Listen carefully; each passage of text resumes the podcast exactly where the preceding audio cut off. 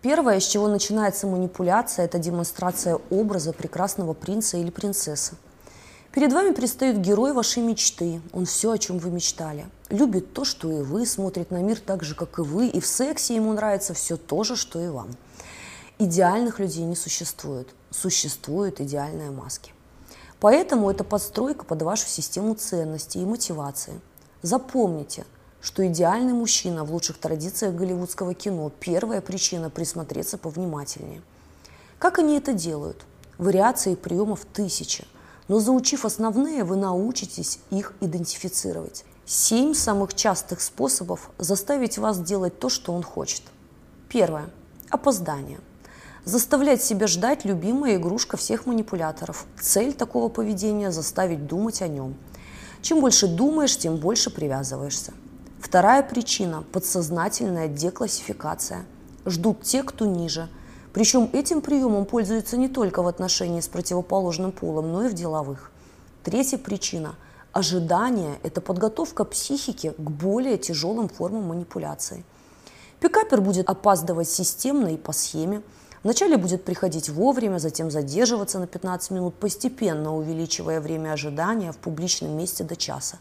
Дома же вы будете ждать его часами. Такое постепенное увеличение времени дрессирует в жертве покорность. Разница между профессиональным и любительским подходом следующая. Пикапер часто использует технику, благодаря которой раздражение улетучивается. Появляется неожиданно, извиняется, делает комплимент. Эта простая комбинация нейтрализует негатив от ожидания. Не верите? Проверьте на подружке или начальнике.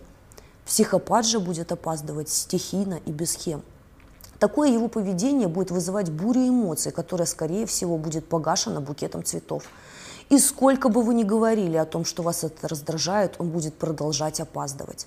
Второе – недоступность. Постоянная или периодическая. Он присутствует в вашей голове, но физически отсутствует в жизни. Способы реализации – постоянные рассказы о занятости на работе, которые на поверку не подтверждаются. Также он будет рассказывать об учебе или спорте – Цель этого приема – заставить бороться за встречу с ним. Я так занят, мне нужно сделать это и это. И однажды вы предложите помочь в надежде заслужить благосклонность. Вам кажется, что вы хотите помочь, но на самом деле начинаете бороться за его внимание. Результатом станет то, что вы делаете многое за него, а он в это время где-то. Но как показывает опыт, манипулятор окучивает новую жертву – Вначале он будет благодарить вас за содеянное, потом перестанет, а со временем в случае отказа вас ждет возмущение и скандал. Кроме того, он будет использовать недоступность каждый раз, чтобы наказать жертву за непослушание. Не выполнила просьбу, он исчез. Не согласилась приехать – недоступность. Не ответила на звонок – не сможешь дозвониться в течение дня. Лучше себя ведешь, делаешь то, что ему нужно, подпускает ближе. Плохое поведение – дальше – Недоступность является тем кнутом, с помощью которого он дрессирует жертву, самостоятельно делать то, что ему нужно. Третье. Симуляция. Мнимая болезнь – любимый способ манипулятора слиться, исчезнуть на неделю из жизни жертвы. Потому что у него в активной разработке новая пассия. Делает он это всегда с сопровождением фраз, произнесенных умирающим голосом. «Каждый день это подвиг. Спасибо, что живой». В течение недели он периодически будет отправлять вечернюю СМС с текстом «Температура, ложусь спать». Спать он отправляется часов в 8 в аккурат к началу свидания. А если не напишет СМС, то на звонок не ответит, потому что спал. При этом раздать задание он успеет до 8 часов, несмотря на температуру. И пока вы будете бегать по городу, выполняя его указания, он будет дома смотреть фильм или наслаждаться общением с новой жертвой. Следующий акт этого спектакля веселит меня до слез, потому что играет он его с неподдельным героизмом. Вы предлагаете ему помощь, приехать сварить супчик, подержать за ручку, вытереть капли пота, а в ответ «не стоит, боюсь тебя заразить, не хочу, чтобы ты видела меня таким». Где вы видели мужчину, лежащего с температурой в одиночестве? 37 и 0, и он требует, чтобы женщина бежала домой прощаться, он умирает. А если приехать без предупреждения, дверь не откроет, позвонит вечером, скажет, что напился таблеток и спал. Если же повезло, и он случайно оказался дома в момент проверки, и вы будете очень настойчиво стучать в дверь, то откроет через полчаса. Видимо, 30 минут достаточно для нанесения грима. Оправдание будет таким же. Спал.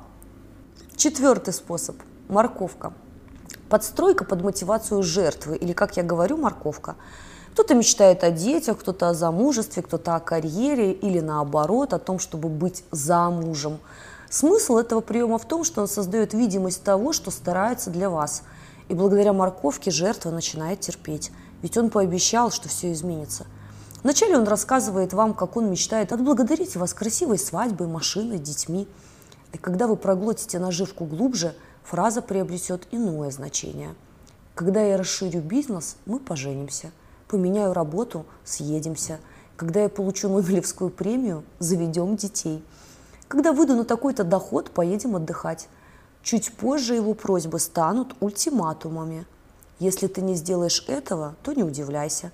Хорошо, но не спрашивай тогда почему. Поэтому женщина старается изо всех сил помочь ему достигнуть желаемого, в надежде, что когда он получит это, все изменится, успокаивая себя фразой «он же обещал». Но как только вы приведете его к поставленной цели, он выставит вам следующее. Наступит время, когда жертва будет рассказывать подружкам под бутылку вина, что больше не может терпеть, на этом все, конец. А подружки будут поддакивать в ответ и приговаривать – Пусть теперь побудет без тебя и поймет, как ты ему помогала. Знаете, он не поймет, потому что для манипулятора незаменимых людей не бывает. Лошадь сдохла, слезь с нее. Любимая поговорка эксплуататора. Он найдет другую по той же схеме, выполняющую эти же функции, и расскажет ей о том, сколько сил ему понадобилось, чтобы добиться такого результата. Он расскажет ей то же, что рассказывал вам – как он сам пробивал стену к успеху и обивал пороги, а если не найдет, то включит следующий прием. Пятое. Третье лицо. Введение в игру третьих лиц – излюбленный способ стимуляции уставшей жертвы или не желающей помогать. Легкий вариант такого метода воспитания – рассказ. А вот Таня это бы для меня сделала. Да, а вот Оля мне так помогала – более тяжелый удар по психике – знакомство с новой длинноногой пышногрудой знакомой, которая теперь точно ему поможет. Он заставит жертву конкурировать, и женщина опять добровольно возвращается в рабство, сказав себе «Я же мудрая, я уже столько всего сделала, потерплю», прикрыв перед подружками свое решение фразой «Жалко его, дурака». Шестой способ – секс как приз – Следующий виток порабощения – секс. Физический контакт с жертвой для манипулятора не является актом сближения и любви. У профессионального пикапера его было столько, что он потерял к нему интерес. У психопата тоже партнерш было не меньше. Для них секс – способ манипуляции – Вначале он будет устраивать ночи любви, потом удалять их за плохое поведение. Последний этап – это спать с жертвой раз в год, и только в случае полной покорности и высокой работоспособности в реализации поставленной им задачи. И последнее, седьмой способ – перенос. Перенос ответственности или ложное чувство вины. Этот метод будет использоваться всегда. Ты сама этого хотела. Получишь жертву в ответ на желание поговорить об отношениях ты истеричка, будут, будет внушать он, когда психика женщины в желании освободиться от давления будет кричать «сос». Ты сама это сделала, услышит рабыня во время конфликтной ситуации. Если бы ты не была такой, все было бы иначе. Постоянное культивирование чувства вины с помощью переноса ответственности. Применяется этот способ для того, чтобы жертва старалась еще больше.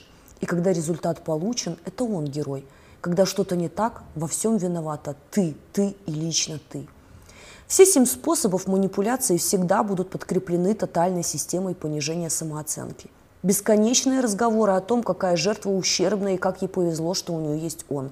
Поэтому напомню, если кто-то пытается вас изменить или вызвать чувство вины, это верный признак манипуляции. На самом деле распознать психологического насильника достаточно легко – он постоянно держит жертву в состоянии нелогичности, неизвестности и неопределенности. Для чего? Чтобы пробудить страхи, сомнения и чувство вины. Именно этими чувствами питаются комплексы. И когда жертва потеряла себя, она превращается в декорацию для него. Смотрите подробное видео в ссылке в профиле. Подписывайтесь на страницу и ставьте лайки. Благодарю.